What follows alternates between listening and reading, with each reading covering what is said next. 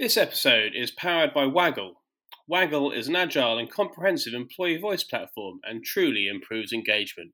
Thank you.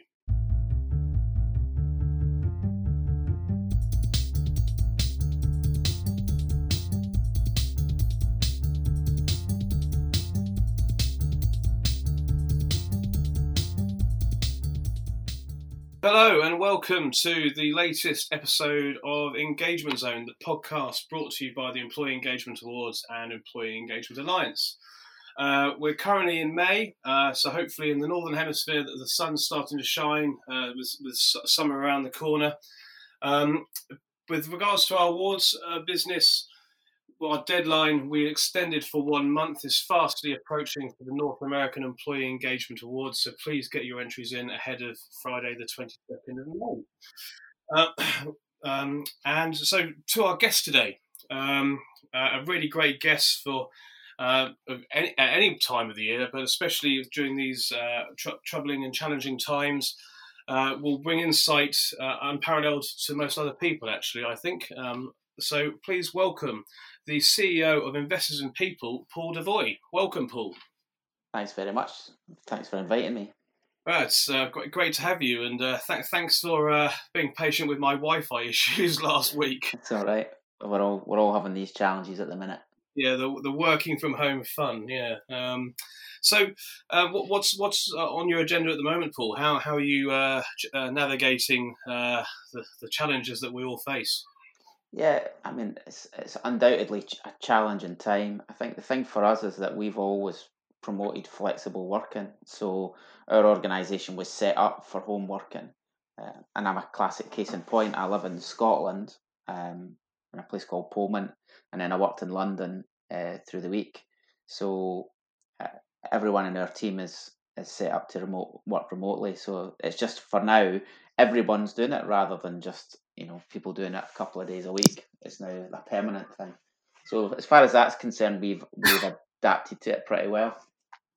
Yeah, I, I remember actually um, uh, forgetting about COVID and the challenges that faces. Um, one one of the conferences we had, you were one of our main speakers, and uh, it was the snow that stopped you getting home from London to Scotland, the beast from the east. That's right. Yeah, that was that was. I um, it was a planes, trains, and automobiles day. I had to get a train up to Newcastle, and then the train stopped, and then I had to hire a car to drive through the snow, and the roads were shut. I think it took me, I think it took me five hours to drive from Newcastle to to the other side of Edinburgh in the snow. Yeah, it's a day I won't forget that one. Day. Yeah, and, that.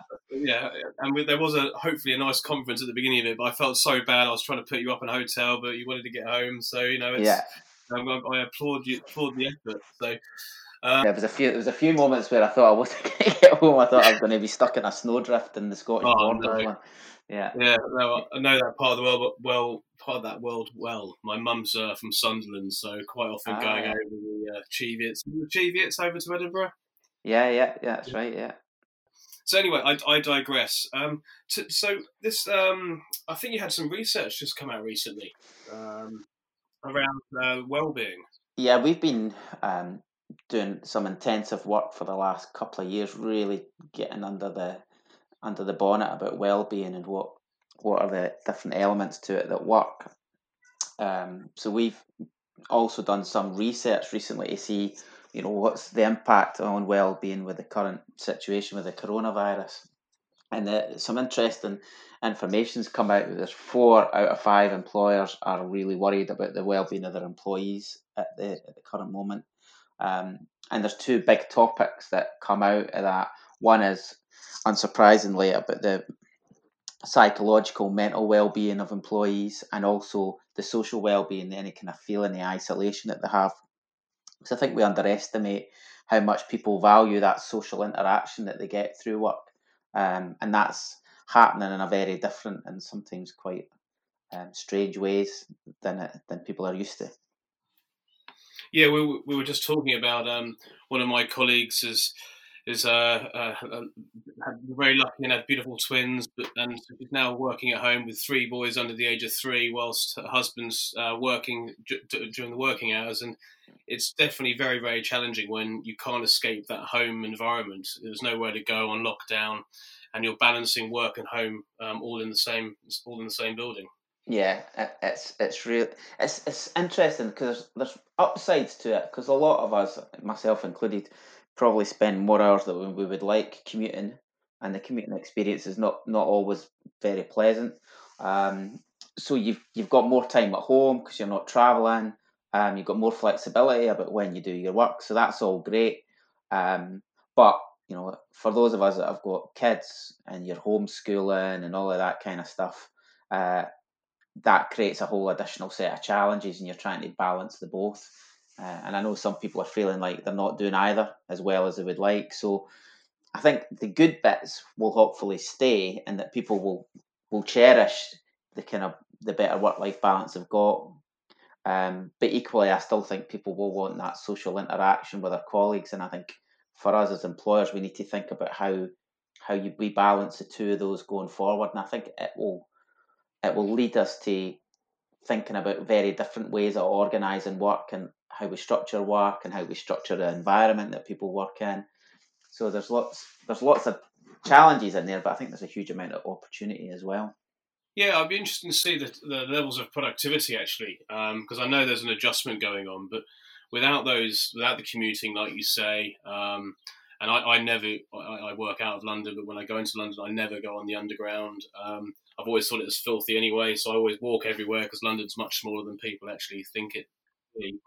Um, uh, so I, I've now ha- not having to go to meetings. I'm doing them on Google, and I probably could have always done them on Google rather than getting the half an hour train up to London. Um, I'm, uh, you know, although I have a face to radio, which is why I never did them on Google or Zoom. Um, uh, I, I um, I'm definitely being more productive in the, in those hours.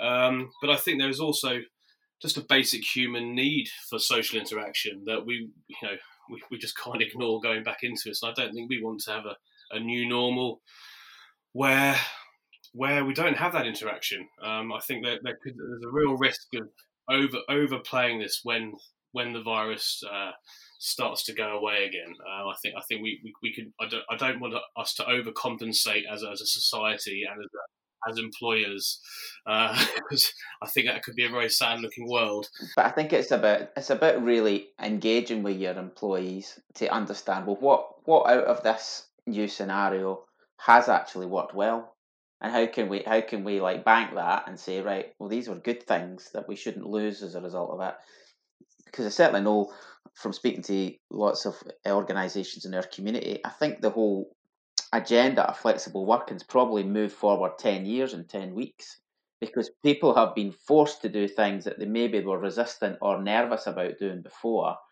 and actually find that, do you know what, this is with the technology we have now with Zoom and Skype and Microsoft Teams and all of these things, people have been able to, and organisations have been able to adapt pretty well. So let's bank that. Let's take the, the benefits of that. But also, it's also shown how much we value that social interaction. So maybe offices won't be full of desks anymore.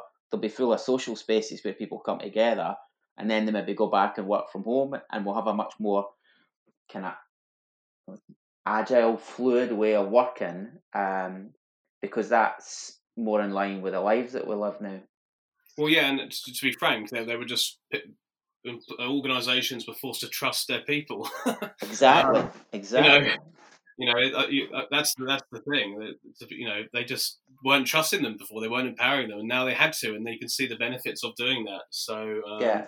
So I can't remember who said it, but somebody said make, make, quoted this to me the other day that um, you know that whole issue about well, can you trust people to work and you know just you know sitting on the couch watching Homes Under the Hammer when they should be working. Well, if that's the kind of person you thought they were, then why did you employ them in the first place? You know, um, you know, you you instead of like measuring people by the clock and inputs, measure people by outputs. You know, and outcomes. What is it you've delivered? What I've always said to my team is, if you do your best work at four o'clock on a Sunday morning but then you want to go um, and pick your kid up for school or be there for a sports day or have some caring responsibilities for a relative, then that's I'm absolutely cool with that. I'll judge you on the quality of your work and you know the level of outputs that you deliver. If you can organise that in a way that doesn't negatively impact on your colleagues, but helps you manage your life outside of work in a, in a better way, you're going to be more productive, you're going to be happier. And as we all know, a more happy person is a more productive person, and it's good for the it's good for the business as well. And I think there's been that issue that we've had this kind of mindset that unless somebody's there 95 and unless a line manager can like lock eyes on them, that somehow that's that's what's required to get the best from them. And I think this whole situation has proven that that is not the case. Just rip, ripping up the whole, all those horrible. This is how it used to be, kind of mantra. You know, I used to work until X amount, you know, ten o'clock at night, and now that's what you've got to do. And this is just ripping up the rule book entirely. Um, you know, there's that big push around the four day week over the past twelve months, um, and that's pretty getting ripped up again. You know, actually just like you say, focusing on output uh, and quality of life. You work when you want to work, uh, and as long as you deliver, uh, I trust you to do so, and I, am going to empower you to do so as well. Um, exactly. Treat people like adults, and they'll act like adults. Treat them like children, and they'll act like children. I've always I've always said this stuff's pretty simple. We, we have, we've we've overcomplicated it, and I'm, I, I like the fact that we, people are starting to be frank in their conversations now. um, it might be as a failure of leadership and not trusting their people than, than more than anything else. Um, yeah. I think the problem is in the past we've kind of managed by exception. So if if if I don't know three people out of a hundred are going to swing the lead, then we create policies on the basis of the three rather than creating policies on the basis of the 97 that don't do that. Let's get the best out of there. So I think I think this has taught us to actually get proportionality in terms of how you what controls you need over your people, and as you say, much more about trust. Yeah, we need to have another conversation a year, I think, Paul, uh, and let's and see see see if everything's just reset, and or, or, or hopefully it's reset, but in in a good way. It's wiped the slate clean. Um, so look, you know, going getting back to the well-being piece of uh, piece of it. Um, how can employers measure and manage the well-being of their staff right now? You know, any any advice? So my, my first protocol is that is to do a, a an assessment of where you are. You know, use you can use our Investors in People or another tool to actually understand well what are the what are the issues around about psychological, physical, and social well-being at the moment, and really understand how your employees are feeling and what their views are on that and get a really get a really good insight and a really good baseline. And then then from that point on when you understand what the strengths and what the issues are is to say right well how do we how do we build on the things that are going well like we've described you know home working's creating lots of opportunities people don't want to commute so much etc etc and then that can then shape your well-being strategy and say right okay how do we then create a strategy that helps employees get the balance right between being productive and effective at work, but also getting the balance with their home life. And if you get those two things in sync, you create more productive and happier workplaces. Um, and look, looking forward, we've, we've talked about a little bit already, but you know how in, in the conversations you're having um, with you know, the, the, the thousands of companies going through Investors in People, you know, how are employers preparing for life after COVID nineteen? So I think I think companies are going through different stages, and I, and I know we're not any different than anyone else. The first thing was a kind of state of chaos, you know, crisis. The kind of economy ground to a halt. What's this going to mean for us? What are we going to do? How do we protect cash? You know, all the things that we were talking about earlier. And then I think once you get through that kind of crisis stage, it's then thinking about right, okay, so how do we then engage with our customers, or stakeholders, or people to really understand what this new environment and this new situation means for them. And then how, as we talked about earlier, how much of that is going to stick. So then uh, thinking about further on, for your business, for my business, for anyone else's business, how do we create a successful organization that utilizes the talents of our people so that you can thrive in this this new world that we're going into, which none of us are really know what it's going to be like what it's going to be like. Um, so for me, what it's about making sure that yeah, you recognise you've got those three different stages that you need to go through, but not forgetting to th- think about well, how do you reshape and reframe your organisation, and how do you involve your people in that process so that you can actually um, you can actually succeed, whatever the environment that we all operate in throws at us down the line. Because this won't be the last last crisis we face. There'll be another one along before we know it. Um, and the more that we can be flexible and adaptable and help our people to be like that, then the better chance you have of, you know, making it through the other side and being successful when the economy turns in the right direction again.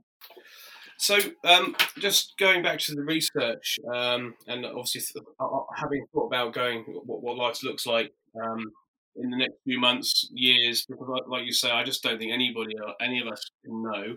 Um, from a from a business perspective, where we were doing face to face events as, as some as some part of what we do, we've just uh, probably taken the decision that that isn't likely to happen for another twelve months. So we want to make sure that we're we're shining the light on the great work people do, uh, telling those stories in any which way we can possible um, around the world, and and so we have to we have to think of how we how we do that. And luckily, we've got an awesome team um, who have skills in different areas and, and desires to do things in different ways as well. So, like you say, focusing on those people within your organisation and the skill set they have and, and the, the things they want to do or or develop, then that's that's that's one way out of a crisis, I think. Um, but um, going back to the actual uh, research, is that going to be available anywhere on your website? Or? Yeah, so we're um, so this is a Mental Health Awareness Week, so we'll be launching details about that um, during this week.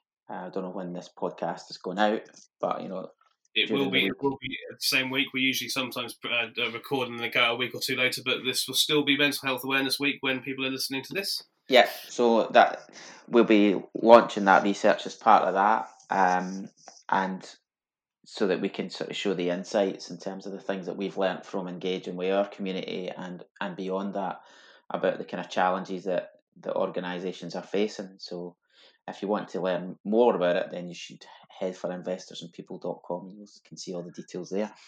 And we'll we'll try and put that link on our website too. But it, and, and whilst in no way belittling Mental Health Awareness Week. It's something that's close to my heart uh, and, our, and our company's heart, um, and we we constantly trying to uh, educate people around breaking the stigma around mental health, uh, more inclusive.